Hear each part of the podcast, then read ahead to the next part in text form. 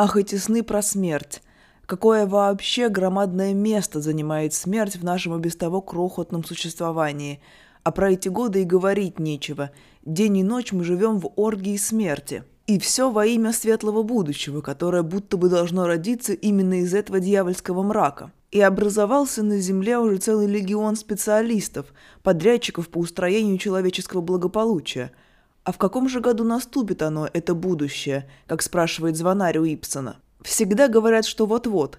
Это будет последний и решительный бой. Вечная сказка про красного бычка. Из воспоминаний Ивана Бунина. Привет, это подкаст «Литературная история», я его ведущая Маша Смирнова. В самом первом выпуске этого сезона мы с вами говорили о том, что исследователи выделяют три волны иммиграции из СССР. Первая в революционные и постреволюционные годы, вторая в сороковые и отчасти в 50-е, третья в 60-е и 80-е. В той или иной степени они все были довольно драматичными. В каждую из них входили талантливые, а порой и гениальные прозаики и поэты – но первая волна в этом смысле, конечно, остается вне конкуренции. Есть ощущение, что тогда из России и молодого зарождающегося Советского Союза вырвали весь цвет литературной интеллигенции и перенесли в другое место. Главным образом, конечно, в Европу. Первая волна эмиграции была, пожалуй, самой стихийной и, по всей видимости, самой массовой. Во всяком случае, до наших дней, но об этом мы с вами еще поговорим отдельно. Пожалуй, ее можно назвать еще и самой трагической, потому что многие семьи теряли своих родственников не просто по факту отъезда, а еще и в пламени революции и гражданской войны, когда в стране царил абсолютный хаос. Важно упомянуть еще и то, что если у более поздних иммигрантов, которые покидали нашу страну в последней трети 20 века, была возможность взять с собой хоть что-то, хоть какое-то, пусть и небольшое, но гарантированное количество вещей и денег – так вот, если у них такая возможность была, то представители первой волны часто бежали вообще без всего, без копейки, порой даже без сменной одежды. Кому-то удавалось вывести на себе фамильные драгоценности, если их не отбирали чекисты или просто воры. Часто уловить разницу между первыми и вторыми было довольно сложно. Но многие, оказавшись в безопасности, вынуждены были вести буквально нищенское существование, причем порой не годами, а десятилетиями. С другой стороны, эта же первая волна эмиграции в каком-то смысле подарила нашей стране первого лауреата Нобелевской премии по литературе Ивана Бунина. О нем и о том, как отразился в его прозе его эмигрантский опыт, мы и будем говорить сегодня.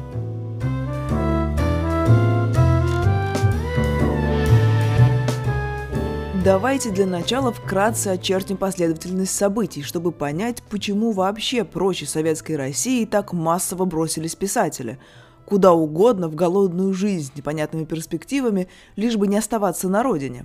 Историческую канву вы наверняка и так знаете, но я на всякий случай напомню какие-то опорные события, важные в контексте биографии Бунина. Итак, феврале 1917 года в России в результате бунта рабочих, солдат и прочих народных масс, которые к ним примкнули, произошла революция. Она привела к свержению монархии, император Николай II отрекся от престола, и созданию Временного правительства – Слева оно состояло из социалистических партий, а справа из консерваторов, сторонников конституционной монархии. Конечно, партии были разные, у каждой были свои представления о том, как теперь должна выглядеть страна. Я не останавливаюсь на этом вопросе слишком подробно, потому что для нас это сейчас не очень важно. Временное правительство ни шатка, ни валка, а точнее почти исключительно шатка и валка, просуществовало до осени. А 25 октября по старому стилю, 7 ноября по новому, в России произошла еще одна революция. Она же Великая социалистическая Октябрьская революция, как ее называли в учебниках и пропагандистских текстах в СССР. По сути, это было вооруженное восстание, организованное Лениным, Троцким, Свердловым и прочими их соратниками.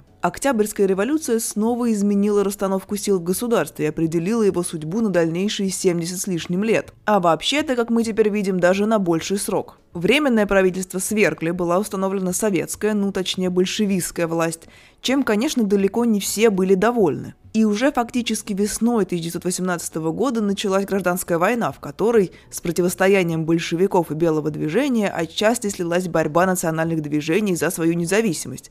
Для разных народов она тоже закончилась по-разному. Первая волна иммиграции началась не после первой зимней февральской революции, а после второй, осенней, большевистской – и, конечно, гражданская война только усугубила этот процесс. Эту волну иммиграции не случайно также называют белой иммиграцией.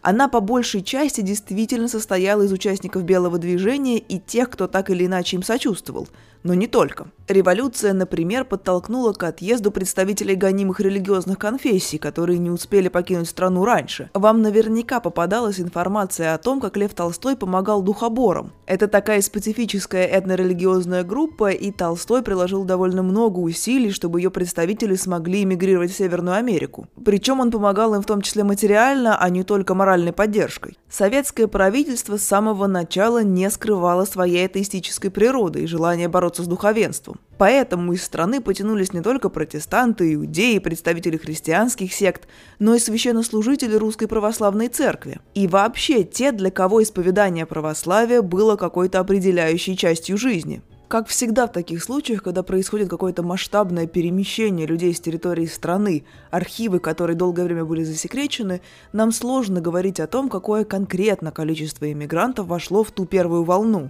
ясно, что речь идет о цифре от одного до нескольких миллионов.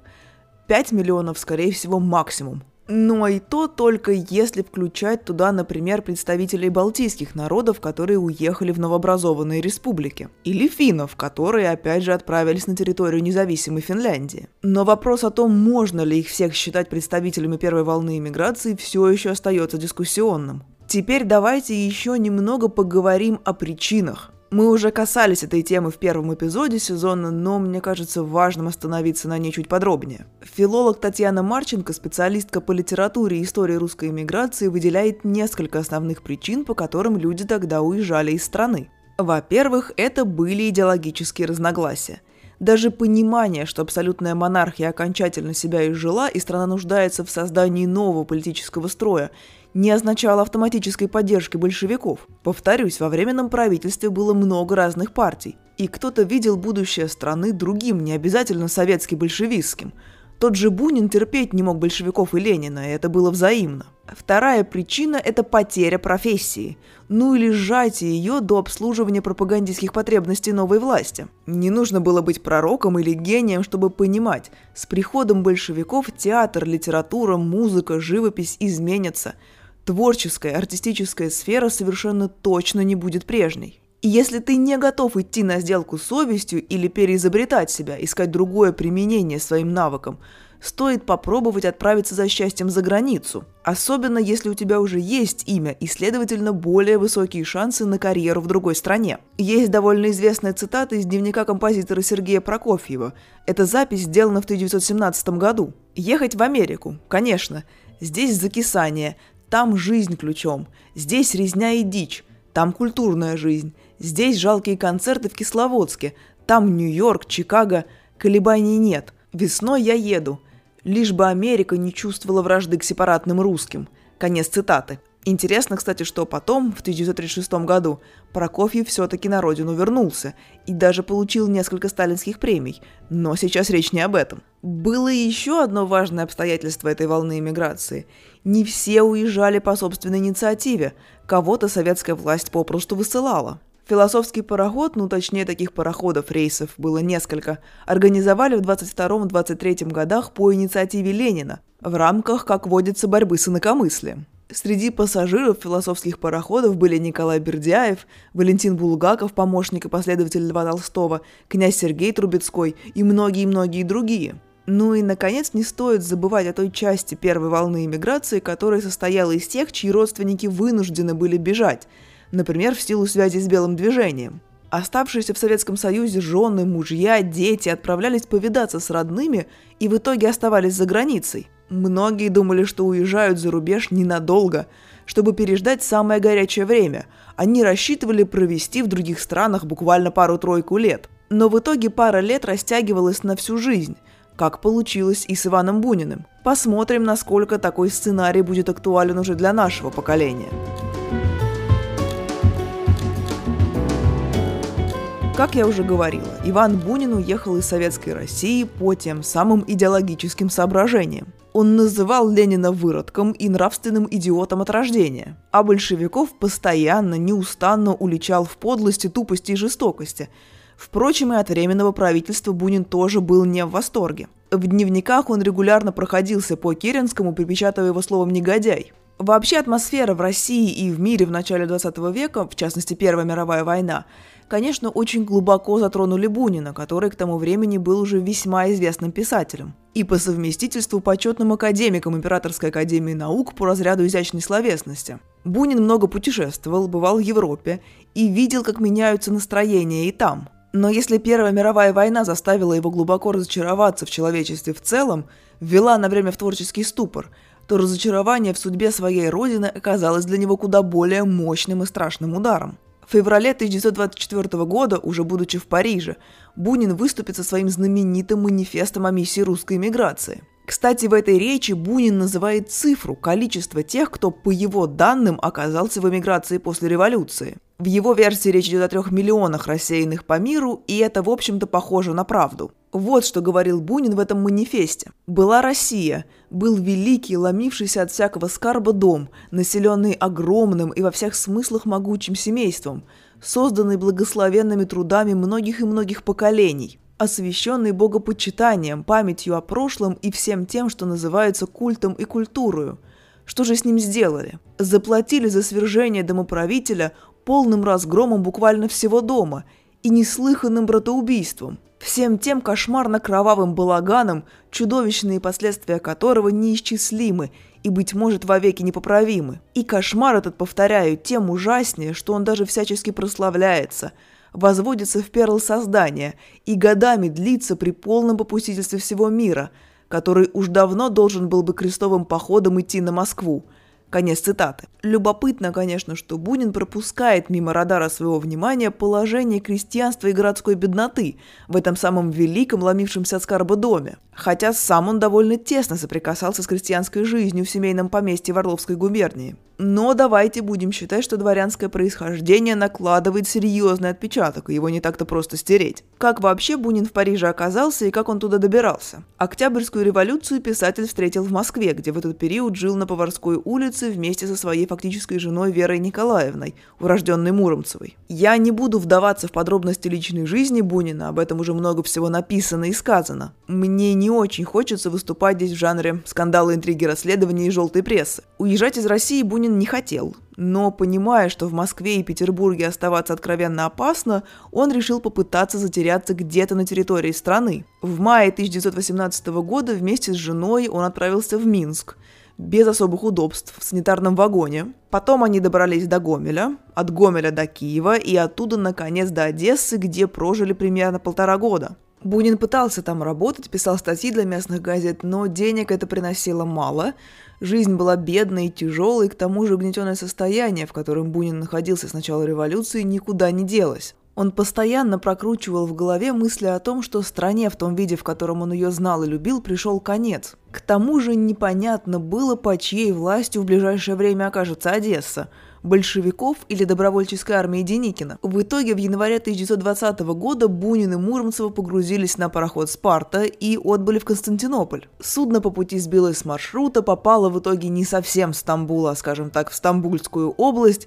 Вся дорога сопровождалась страхом погибнуть, утонуть, потому что море было опасным, а капитан парохода, мягко говоря, не особенно талантливым. А дальше началась эпопея с получением документов. И в конце концов средств для того, чтобы наконец попасть во Францию, где у Буниных хотя бы были знакомые, а также поклонники таланта писателя, на чью помощь можно было рассчитывать. Прежде чем попасть в Париж, Бунины вынуждены были сделать еще остановки в Болгарии и Сербии. Я неспроста так детально останавливаюсь на маршруте, который привел Бунина к жизни в эмиграции, в Европе. Мне хочется подчеркнуть, что даже у писателя, у которого было имя и покровители, процесс легализации и поиска пристанища, да даже сама по себе дорога, часто оказывались невероятно запутанными и сложными. Что уж говорить об обычных людях, которые не могли рассчитывать даже на какое-то узнавание. Кроме того, мы просто не можем знать, какое количество талантливых писателей, поэтов, художников потерял этот мир, потому что многие из них вынуждены были бежать и влачить нищенское существование за рубежом, перебиваясь на низкооплачиваемых работах, и так никогда не вернувшись к творчеству. А все потому, что они были буквально раздавлены тем, как сложилась их судьба. Не исключено, что и Бунина могло ждать такое же плачевное будущее. Писательский ступор, который начался у него еще с приходом революции, продолжился во Франции. Он не то чтобы совсем не писал, но гонорары получал в основном от переизданий своих старых произведений. И деньги это были, конечно, невеликие. Бунин находился во Франции поначалу в очень странном положении. С одной стороны, европейская интеллигенция и аристократия его знали и немножечко даже перед ним благоговели – а с другой они же его и жалели, так как бедственное положение, в котором он и его жена оказались, было невозможно скрыть. И, конечно, это было очень унизительно. И тем не менее Бунин смог преодолеть себя. Смог, если не справиться с горем от потери прежней горячо любимой жизни, то пустить его в творческое русло – в середине 20-х годов он написал ряд самых известных своих произведений, в их числе были «Митина любовь» и «Солнечный удар». Тогда же он начал работать над своим «Магнум опус» «Жизнью Арсеньева», которая наряду с окаянными днями и темными аллеями является ключом к пониманию иммигрантского опыта Бунина и того, как революция изменила его жизнь и творчество.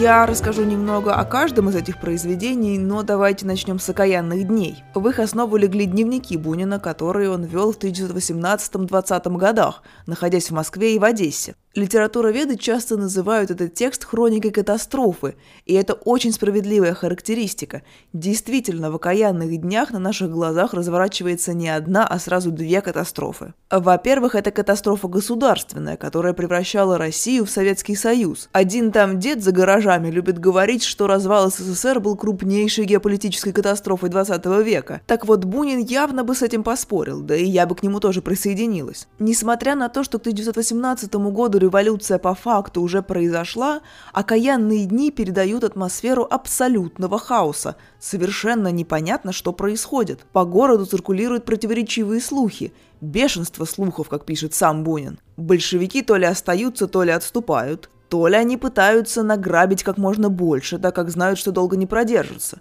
То ли наоборот готовы держаться за власть когтями и зубами – кто-то говорит, что большевики вообще на самом деле скрытые монархисты. В марте у Бунина происходит занятный диалог с дворником, который отражен в окаянных днях. В городе говорят, они, то есть большевики, решили перерезать всех поголовно, всех до семилетнего возраста, чтобы потом ни одна душа не помнила нашего времени. Спрашиваю дворника. «Как думаешь, правда?»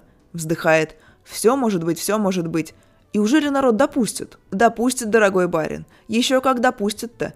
Да и что ж с ними сделаешь? Татары, говорят, 200 лет нами владали. А ведь тогда разве такой жидкий народ был? Шли ночью по Тверскому бульвару, горестно и низко клонит голову Пушкин под облачным с просветами небом.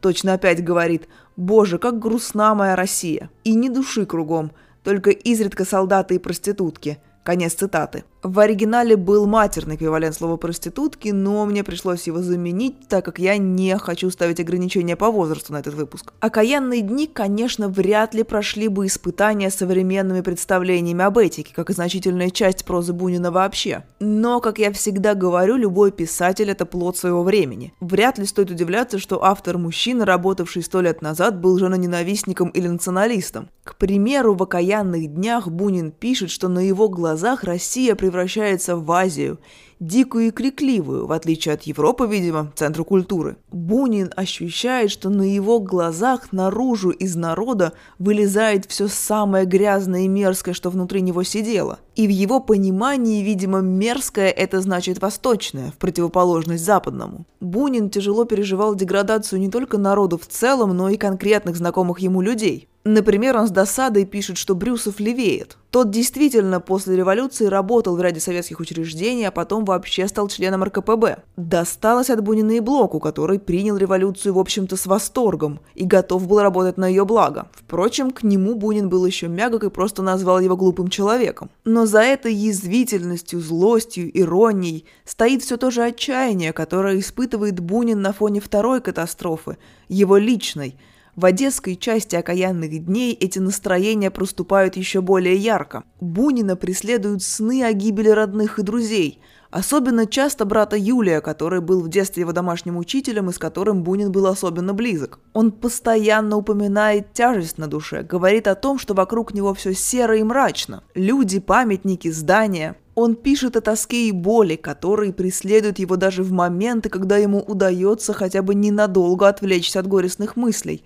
Я не врач и не готова ставить какие-то диагнозы через годы и расстояния, но не будет преувеличением сказать, что окаянные дни – это записки человека в глубокой депрессии. «Я плакал», – пишет Бунин, – «слезами и лютого горя, и какого-то болезненного восторга, оставив за собой и Россию, и всю свою прежнюю жизнь, перешагнув новую русскую границу, границу Ворша. Вырвавшись из этого моря страшных, несчастных, потерявших всякий образ человеческий, буйно и с какой-то надрывной страстью орущих дикарей, которыми были затоплены буквально все станции, начиная от самой Москвы и до самой Орши, где все платформы и пути были буквально залиты рвотой и испражнениями. Конец цитаты. Фрагменты из «Окаянных дней» были впервые опубликованы в 1925-27 годах в эмигрантской газете «Возрождение». Они принесли Бунину славу одного из первых литераторов, который так ярко, так безжалостно, так бескомпромиссно осудил советскую власть на весь мир. Примерно в те же годы в Грасе, это город на юго-востоке Франции, где Бунины снимали виллу, когда их материальное положение поправилось,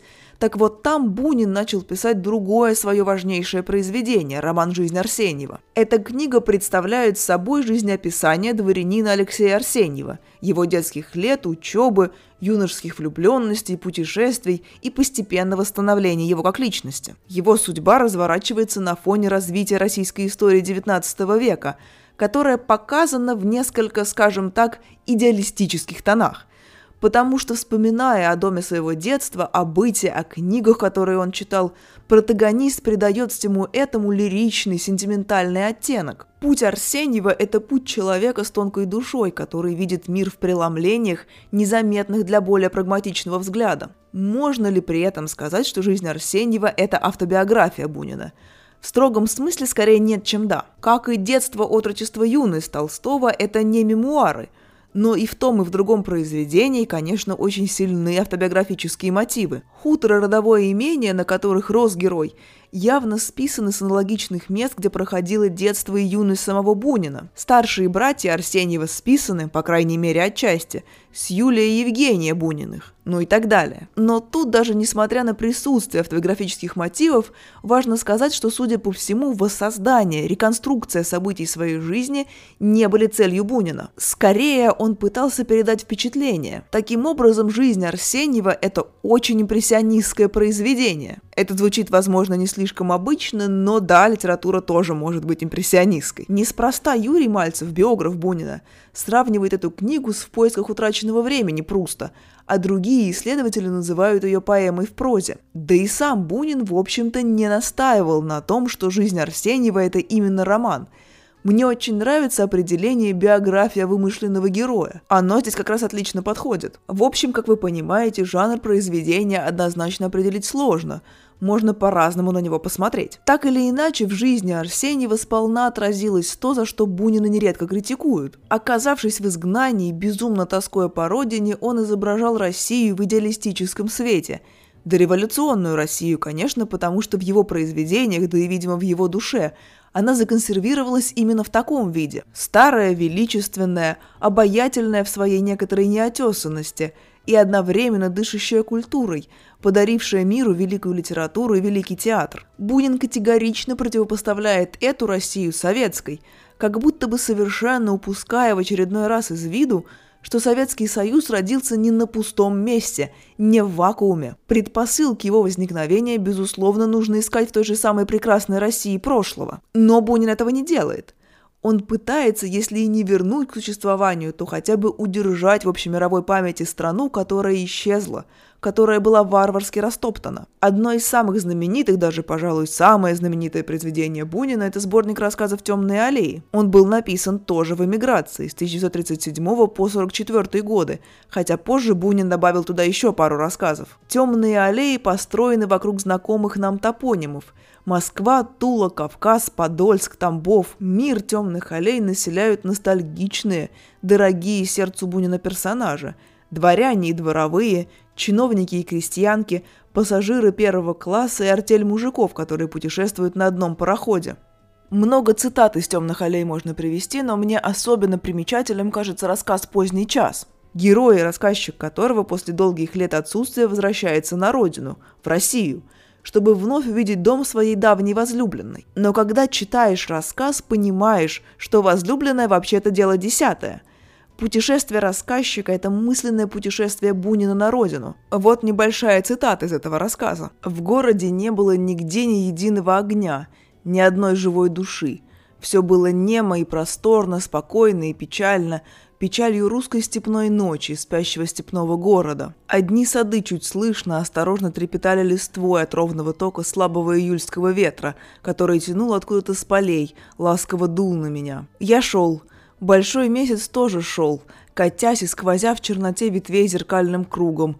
Широкие улицы лежали в тени, только в домах направо, до которых тень не достигала, освещены были белые стены, и траурным глянцем переливались черные стекла. А я шел в тени, ступал по пятнистому тротуару. Он сквозисто устлан был черными шелковыми кружевами. Конец цитаты. Сколько в этом отрывке красоты и тоски. Не по давно утерянной возлюбленной, а по утерянной стране – как бы цинично это ни звучало, возлюбленных может быть много. А вот страна, в которой ты вырос и которую любишь совершенно особенным, щемящим, порой иррациональным чувством, все-таки одна. Ну или не любишь, а ненавидишь. Большой разницы, как ни странно, нет, потому что ненависть это тоже совершенно особенное – и, конечно, иммиграция делает эти чувства еще более сложными и интенсивными. Когда я еще жила в России, и потом, когда имела возможность туда приезжать так часто, как мне того хотелось, я довольно много путешествовала по стране. Не то чтобы как-то очень далеко, в основном по тем местам, которые были мне доступны в поездках на машине. Так или иначе, мне эти путешествия ужасно нравились, я их с удовольствием планировала, приглашала в них друзей –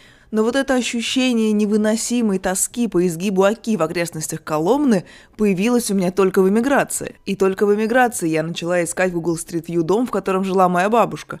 Многие, если не большинство произведений Бунина, написанные им после отъезда из России, это его попытка предугадать Google Street View и воскресить в памяти те улицы и дома, которые были ему дороги. Даже в своей Нобелевской речи, а Нобелевскую премию Бунин получил в 1933 году, он не упустил возможности сказать, что считает себя изгнанником. После 1946 года, когда советская власть приняла указ о возвращении гражданства бывшим подданным Российской империи, которые проживают теперь во Франции, Бунину предлагали вернуться. Причем делали это более-менее официально, через посла Советского Союза во Франции Александра Богомолова. Но Бунин эту возможность не использовал. Он был уже не молод, привык жить во Франции и опасался, что далекого и сложного переезда просто не выдержит его здоровье. У него были слабые легкие, причем довольно давно. Но мне лично кажется, что боялся он, скорее всего, не обострения болезней, а того, что не найдет в Советском Союзе ничего от старого мира, которым так дорожил. И встретившись с неумолимой реальностью, ему придется отказаться от образа России мечты, которым он столько лет жил на чужбине.